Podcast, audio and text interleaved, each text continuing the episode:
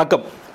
நீ கொடி கட்டின காரதானடா தூக்குவேன், நான் கொடி கட்டின ஆளையே தூக்குவேன் அப்படின்னு காலையில் சசிகலா அவர்கள் எந்த காரில் கொடி கட்டிகிட்டு இருந்துச்சோ அந்த காரை நாங்கள் உள்ளே விட மாட்ட சொன்னோன்னா காரை தூக்கி போட்டுட்டு கொடி கட்டின ஒரு ஆளை, இன்னும் சொல்லப்போனால் அதிமுக நிர்வாகியோட காரிலே ஏறி பயணிக்க ஆரம்பிச்சிட்டாங்க எல்லோரும். ஏன்னா இந்த கொடி தான் மிகுந்த ஒரு பேசு பொருளாக இருந்துக்கிட்டே இருந்தது. இந்த கொடி கட்டின காரில் வரப்போகிறாங்க, இதுக்காக வந்து டிஜிபி அலுவலகத்துக்கு போய் சட்ட அமைச்சருக்கு என்ன பண்ணுறதுன்னு தெரியாமல், அவர் அவர்கிட்ட தான் சட்டமே இருக்குங்கிறத தெரியாமல், இன்னும் சொல்லப்போனால் உள்துறை அமை உள்துறை யார்கிட்ட இருக்குங்கிறது புரியாமல் டிஜிபி அலுவலகத்தில் போய் புகாரெல்லாம் கொடுத்து அவங்களை என்ன பண்ணுறதுன்னு தெரியாமல் ஒரே குழப்பத்தில், கடுமையான குழப்பத்திலையும் கடுமையான நெருக்கடியிலையும் என்ன பேசுகிறதுன்னு கூட தெரியாமல் இந்த கல்லூரி படத்தில் வர மாதிரியே நீங்கள் சொல்லுங்கள் நீங்கள் சொல்லுங்கள் அப்படின்னு சி வி சண்முகமும் ஜெயக்குமார்களும் மாற்றி மாற்றி பேசிய காட்சிகள் நிறைய அமைச்சர்கள் தொடர்ச்சியாக உளறி கொட்டுகிறார்கள். இதை தவிர்க்கிறாங்க அப்படிங்கிறலாம் பார்த்துக்கிட்டு இருக்கோம். இன்றைய தலைப்பு வந்து தியாகத் தலைவி சின்னம்மா ரிட்டர்ன்ஸ் அப்படிதான் இல்லையா? இல்லை சில பேர் இப்போ சொல்கிற மாதிரி ராஜமாதா ரிட்டர்ன்ஸ். சசிகலா அவர்கள் சிறையிலிருந்து சிறையிலிருந்து ஏற்கனவே வந்துட்டார், இன்றைக்கி பெங்களூர்லேருந்து வருகிறார் அப்படிங்கிறதா இன்றைக்கி பிரதானமான செய்தி. இன்னும் சொல்லப்போனால் எல்லா தொலைக்காட்சி சேனல்களிலும் இதுதான் பெரிய பேசு பொருளாக பெரிய விவாதங்களாக மாறியிருக்க வேண்டும். காலையிலிருந்து நிறைய தொலைக்காட்சிகளில் பல்வேறு ஆளுமைகளை கூப்பிட்டு விவாதங்களாக நடத்துகிறதா இருந்தாங்க. என்னையும் ஒரு சேனல் கூப்பிட்டுருந்தாங்க. ஆனால் திடீர்னு நேற்று நைட்டை கால் பண்ணி இல்லை சார் ப்ரோக்ராம் கேன்சல் பண்ணுறேன்னு சொல்லி சொன்னாங்க. இது எதுக்காக சொல்கிறேன் அப்படின்னு கேட்டிங்கன்னா, இன்றைக்கி முழுக்கவே இந்த ஆளுங்கட்சி எடப்பாடி அரசாங்கம் வந்து சசிகலா குறித்த செய்திகள் பொதுமக்களுக்கு போய் சேர்ந்து விடக்கூடாது அப்படிங்கிறதுல மிக தெளிவாக இருந்தாங்க. அதுக்கு முன்னாடி எல்லோரும் கேட்கலைங்க, ஊழல் வழக்கில் குற்றவாளி அவங்க வந்து வந்துக்கிட்டு இருக்காங்க. அது ஏற்கனவே எங்களை நீங்கள் வந்து விவாதங்கள் இல்லைன்னு சொல்கிறீங்க. நிறைய சேனல்ஸ் வந்து தொடர்ச்சியாக செய்தி போட்டுகிட்டே இருக்கிறாங்க. அவங்களோட வெப்சைட் போனால் அந்த செய்திகளாக வருது, காரணத்தெல்லாம் காமிச்சிக்கிட்டு இருக்காங்க. ஒரு பொருளாதார குற்றவாளி எவ்வளோ பேர் அழிச்சாங்க, இது போய் நீங்கள் என்ன இப்படி பேசிகிட்டு இருக்கீங்க, சப்போர்ட் பண்ணுறீங்களே அப்படின்னு சொல்லி பேசுகிறவங்க எல்லாருக்கும் நான் சொல்கிறது என்னன்னு கேட்டிங்கன்னா, இந்த மாதிரி ஊழல் குற்றவாளி இதெல்லாம் பேசிட்டேன்னா சில பேர் கேட்பாங்க, என்ன பொங்கல் சாப்பிட்டு வந்தீங்களா சாயந்தரம், ரொம்ப பொங்குறீங்களேன்னு கேட்பாங்க. இன்னைக்கு உண்மையிலே தமிழகம் அப்படி தானே ஆயிடுச்சு. பெரும்பான்மையானவர்களுக்கு இது இந்த ஊழல் இதெல்லாம் வேணாங்க. இன்னைக்கு என்ன சசிகலா அவர்கள் இறைவார்களா மாட்டார்களா, அதிமுக என்னாகும், அதிமுக வந்து ஜெயிக்குமா, அதிமுக வந்து வீழ்த்துவதற்கான சக்தியாக மாறுவாங்களா அப்படிங்கிறதா. ஸோ அந்த ஊழல் குற்றச்சாட்டு சமூக செயற்பாட்டாளராக நான் பேசுகிறதுலாம் கொஞ்சம் ஒதுக்கி தள்ளிடுங்க. இதுதான் இன்னைக்கு உண்மையான நிதர்சனமான உண்மையாக இருக்கிறது. அதனால் நம்ம இந்த விஷயத்துக்குள்ளே போயிடலாம். இன்னொன்று ஒரு லாஜிக்கோடு இருக்குது. சில பேர் சொல்லும்பொழுது அவங்க தான் செய்த குற்றத்திற்கு நான்கு வருட காலம் சிறை தண்டனை, இன்னும் சொல்லப்போனால் செய்யாத குற்றத்திற்கு, ஜெயலலிதா செய்த குற்றத்திற்காக அவர்கள் சிறை தண்டனை அனுபவித்து விட்டேன்னா ஜெயலலிதா இறந்து போயிட்டாங்க, இது இன்னும் ஓங்கியே பேசுவாங்க. அம்மா செய்த குற்றத்திற்காக சின்னம்மா வந்து சிறையில் இருந்துட்டு வந்தாங்கிறதெல்லாம் எவ்வளோ பெரிய தியாகம் அப்படிங்கிறதா இன்றைக்கி ஒரு ப்ரொஜெக்ஷனாகவே மாறும். அதெல்லாம் நமக்கு தெரிந்தது தான். அவர் கூட இருந்து செஞ்சாரா அப்படிங்கிற எல்லாமே நமக்கு தெரியும். இந்த வரலாறுக்குள்ளே போவேனா. ஸோ இன்றைக்கி நம்ம முன்னாடி சொன்ன மாதிரி இந்த கொடி குறித்து தான் ஆரம்பிக்கணும். இந்த கொடியை கட்டிட்டு உள்ளே வந்துடக்கூடாது அப்படிங்கிறதுல மிகுந்த கவனமாக தமிழக அரசம் இருந்தாங்க. சசிகலா அதை அப்படி சீப்போ அப்படிங்கிற மாதிரி எட்டு தள்ளிட்டு அவங்க கொடியை கொடி கட்டின வேற ஒரு காரில் மாதிரி வந்துட்டு இருக்காங்க. இந்த நிமிடம் வரைக்கும் கொடியை கட்டின காரை அவங்களால ஸ்டாப் பண்ண முடியலை. என்ன சொல்லி ஸ்டாப் பண்ணுவாங்க? இபிஎஸ் வந்து வேற உண்மையிலே என்ன சொல்கிறது, இருக்கிறதெல்லாம் மங்குடி அமைச்சர்களாக இருக்கும் பொழுது மணிக்கொரு முறை மங்குடி அமைச்சரை காமிச்சிட்டு இருக்கும்போது யார்கிட்ட போய் என்ன ஐடியா கேட்டு என்ன பண்ணுவாருங்கிறது தெரியல. அது ஒரு பக்கம். இன்னொரு பக்கம் அரசு கேபிளில் வந்து இந்த செய்திகள் வரும்பொழுது அதெல்லாம் தடுக்க செய்திச்சாளர்கள் எல்லாமே இன்னைக்கு அரசு கேபிளில் வரல, இன்னும் பல இடங்களில் வந்து அதை கட் செஞ்சாங்க அப்படிங்கிற செய்திகளும் பலது வந்தது. இன்னைக்கு பேசிய இன்னைக்கு இந்த ஜெயபிளஸ்ல மட்டும் காலையிலிருந்து தொடர்ச்சியாக அவங்க சேனல்களால் பல விவாதங்கள் போயிட்டு இருக்கே தவிர மற்ற சேனல்கள் பொறுத்த வரைக்கும் சொன்னது கொஞ்சம், அதாவது கம்பேரிட்டிவ்லி இருட்டடிப்பு இருக்குது. எதிர்பார்த்த அளவு இன்னைக்கு இன்னைக்கு ஃபுல்லாகவே இதுதான் பேச பொருளாக இருக்கும் அப்படின்னு சொல்லி நினைச்சிட்டு இருந்த நேரத்தில் ஒரு இருட்டடிப்பு இருக்குதுன்னு கேட்டிங்கன்னா நிச்சயமாக இருட்டடிப்பு இருக்கிறது. ஏன்னு நமக்கு தெரியும். இன்றைக்கி ஒரு மிகப்பெரிய ஒரு பயத்தில் இந்த ஆள்கின்ற அரசாங்கம், மிக குறிப்பாக எடப்பாடி இருக்கிறார் என்பது தெரியும். அந்த பயத்துக்கும் காரணம் நமக்கு தெரியும். என்ன பயம், என்ன காரணம் தெரிஞ்சால் நம்ம தெரியும். எப்படி அவர் தவழ்ந்து போய் முதலமைச்சர் ஆனார், இப்போ மறுபடியும் அவர்களை எதிர்த்து தான் அரசியல் செஞ்சிட்ருக்காரு. இப்போ மறுபடியும் இவர்கள் உள்ளே வந்துவிட்டால் என்னுடைய நிலைமை என்ன ஆகிவிடும், ஆட்சியில் என்னாகும், கட்சியில் என்னாகும், நான் என்ன ஆவேன் அப்படிங்கிற தெரியல. நாலு வருஷம் ரொம்ப ஒரு லக்கியஸ்ட் சீஃப் மினிஸ்டராக இருந்தவர் கேட்டிங்கன்னா எடப்பாடி தான். இப்போ அந்த லக்கு வந்து அவருக்கு கை கொடுக்குமான்னு பல இடங்களில் கை கொடுத்துருக்கு. அவருக்கு வந்து மழை பெஞ்சு பெரிய பெரிய வேளாண் பிரச்சனைகள் பெருசாக இல்லை. பல போராட்டங்கள் வந்து இப்போது சே போன்ற போராட்டங்கள் வந்து கொரோனா காலத்தினால பின்னாடி தள்ளப்பட்டது. இந்த மாதிரி பல்வேறு விஷயங்கள் அவருக்கு கை கொடுத்துருக்கு. இந்த கொரோனாவே கூட அவருக்கு பர்சனலாக பல்வேறு போராட்டங்கள்லாம் செய்ய விடாமல் தடுத்துருக்கு அப்படிங்கிற பார்க்குற ரொம்ப லக்கியானது ஒரு சிஎம்மாக இருந்திருக்காரு. அவருக்கு பெரிய லக்கில் ஒர்க் அவுட் ஆயிருக்கு. ஆனால் இனிமேல் எப்படி ஆகுங்கிறது அவருக்கு ஒரு பெரிய பிரச்சனையாக இருக்கும். உள்ளூர ஒரு உதறல் எல்லோருக்குமே எடுத்துக்கொண்டிருக்குன்னு தெரியும். இப்போ கொஞ்சம் நேரத்துக்கு முன்னாடி கூட ஜெயக்குமார் அவர்கள்ட்ட எப்போ மைக் கண்டினாலும் பேசுகிறவர் என்னங்க திடீர்னு வந்து இப்படி கேள்வி கேட்குறீங்க, நான் அவசரமாக போயிட்டு இருக்கேங்க பேச முடியாதுன்னு சொல்லி போயிட்டார்.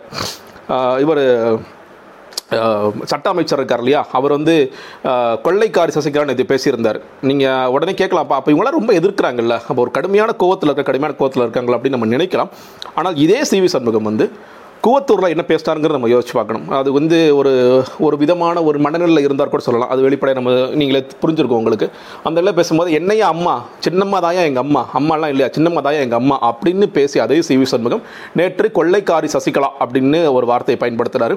எதுக்காக சொல்கிறேன்னா டக்குன்னு இவங்களால் இவங்களாம் மாறதுக்கு எவ்வளோ நேரம் ஆகும். இப்போ பொன்னையன் வந்து அந்த பக்கம் இருக்கும் பொழுது வரைக்கும் பெரியம்மா சின்னம்மா அவர் தான் புதுசாக டேர்ம்லாம் காயின் பண்ணார். ஜெயலலிதாவை பெரியம்மாவை இவங்களை சின்னம்மா வாக்குனார்.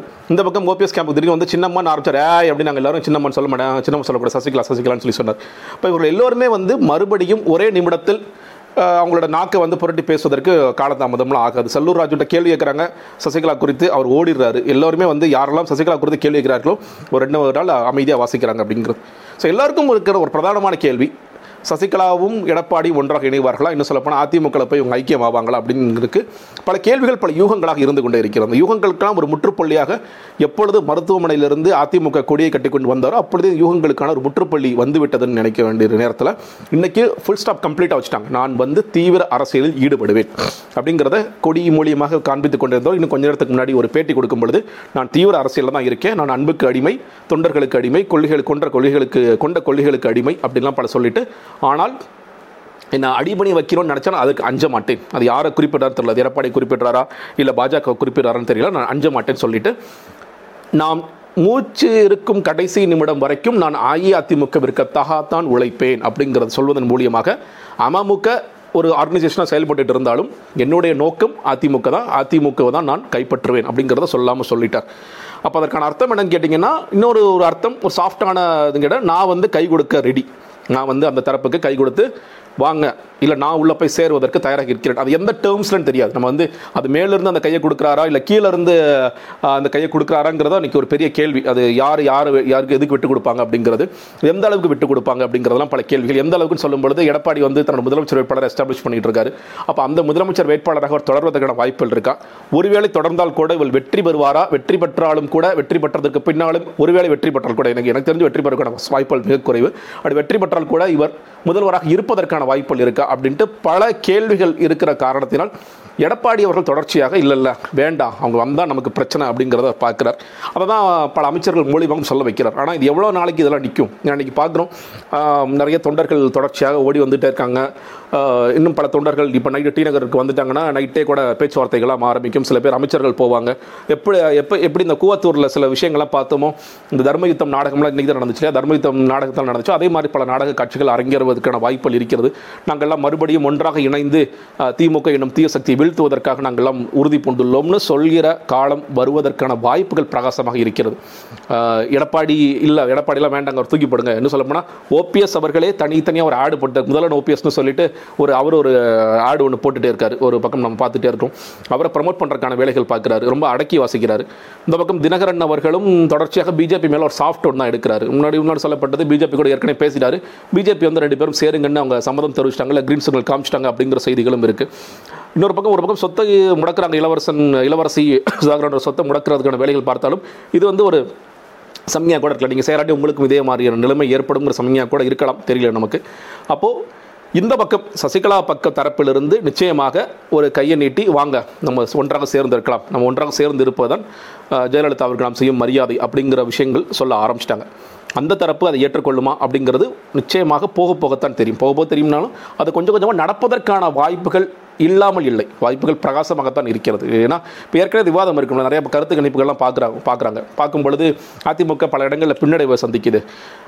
இப்போ தென் மாவட்டங்கள்லாம் பார்க்கும் பொழுது ஒரு பின்னடைவு சந்திக்குதுன்னா அது சசிகலாவோ இல்லை தினகரனோ உள்ளே வரும் பொழுது அந்த பின்னடைவு இல்லாமல் அது திமுக வெற்றி தடுப்பதற்கு கொஞ்சம் வாய்ப்பாக இருக்கும், திமுக வெற்றி குறைப்பதற்கும் அது வாய்ப்பாக அமையும் அப்படிங்கிற ஒரு கணக்கு நிச்சயமாக போடலாம். ஏன்னா அவர்களுக்கு வரலாறு ஏற்கனவே கற்றுக் கொடுத்திருக்கிறது. ஜ சசி எம்ஜிஆரோட இறப்பிற்கு பிறகு ஜே அணி ஜா அணின்னு பிரிந்ததுனால யாருக்கு லாபம் அப்படிங்கிறத அவங்க ஏற்கனவே பார்த்துருக்காங்க. அப்போ மறுபடியும் இந்த எக்ஸ்பெரிமெண்ட் பண்ண வேண்டிய அவசியம் இல்லை, நமக்கு ஏற்கனவே அனுபவப்படம் இருக்குது. ஆனால் அது அவ்வளோ ஈஸியாக அந்த ஈகோவை விட்டு கொடுப்பது இன்னைக்கு எடப்பாடி அதுக்கு ரெடியாக இருப்பாரா?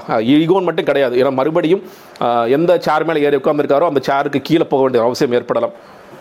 எந்த காரை இன்றைக்கி மற்ற அமைச்சர்கள்லாம் விழுந்து கும்பிட ரெடி ரெடியாகிறாங்களோ அந்த காரை இவரும் விழுந்து கும்பிட வேண்டிய அவசியம் ஏற்படலாம். இதெல்லாம் அவருக்கு தெரிந்திருக்கும். அப்போ உடனடியாக அதெல்லாம் மாறிவிடுவாரா, மாறுவதற்கான சூழல் இருக்கா அப்படிங்கிறலாம் அவர் தான் யோசிக்கணும். ஆனால் ஒன்று தெளிவாக தெரியுது, சசிகலா தரப்பு இந்த பக்கம் அவங்க நம்ம எல்லோரும் சேர்ந்து ஒன்றாக பயணிக்கலாம், நம்ம எல்லாம் ஒன்றாக பயணித்தாலும் அது பின்னாடி எப்படி மாறுவாங்கன்னு தெரியாது. இப்போ வந்து ஒரு அது ஒரு நம்ம திரைப்படங்கள்லாம் பார்க்குற மாதிரி ஒரு சூழ்ச்சியாக கூட இருக்கலாம். வா வா நான் அப்புறம் பார்த்துக்கிறேன், இப்போக்கி நீ உள்ள உள்ள வா உன்னை அப்புறம் வச்சுக்கிறேன்டாங்கிற சூழ்ச்சியாக கூட இருக்கலாம். இல்லை பரவாயில்ல போயிட்டு போகுதுன்னு நினைக்கலாம், போயிட்டு போது நடப்பாங்களாங்கிற சந்தேகம் தான். ஆனால் அப்போக்கி நீங்கள் வாங்க, இந்த தேர்தல் வரைக்கும் நீங்கள் வந்து நம்ம ஒன்றா பயணிக்கலாம் அப்படிங்கிற ஒரு நிலைப்பாட்டிற்கு சசிகலா வந்து விட்டதாக தெரிகிறது. அந்த பக்கம் எடப்பாடியை தாண்டி மற்றவர்களும் கொஞ்சம் கொஞ்சமாக யோசிக்க ஆரம்பிப்பாங்க. எடப்பாடியோடைய பேச்சை கூட கேட்க வேண்டிய அவசியம் இல்லை, இனிமேல் என்னது கேட்கணும், நம்ம தான் ஆட்சியை முடிய போகுது. ஏன்னா முன்னாடிக்கும் இப்போதைக்கும் இருக்க மிகப்பெரிய வேறுபாடு, அப்போ நாலு வருஷ காலம் ஆட்சி இருந்தது, இப்போ வந்து ஆட்சியெல்லாம் கிடையாது, புதிதாக தேர்தல் சந்திக்க வேண்டிய தருணம். அப்போ சசிகலா கூட போகிறதுல என்ன தப்பு? அவங்க தான் வந்து நம்ம கட்சிக்காக உழைத்தவர்கள். இன்னும் நாளைக்கே வந்து இவங்கெல்லாம் சின்னம்மாங்கிற வார்த்தையை பயன்படுத்துறதுக்கு எவ்வளோ நேரம் ஆகும்? அதெல்லாம் ரொம்ப டைம்லாம் ஆகாது. இன்னும் சொல்லப்போனால் நான்கு வருட காலத்திலேயே சசிகலாவின் பெயரை பயன்படுத்துறதுக்கே இவங்களாம் பயப்பட்டவங்க தான்.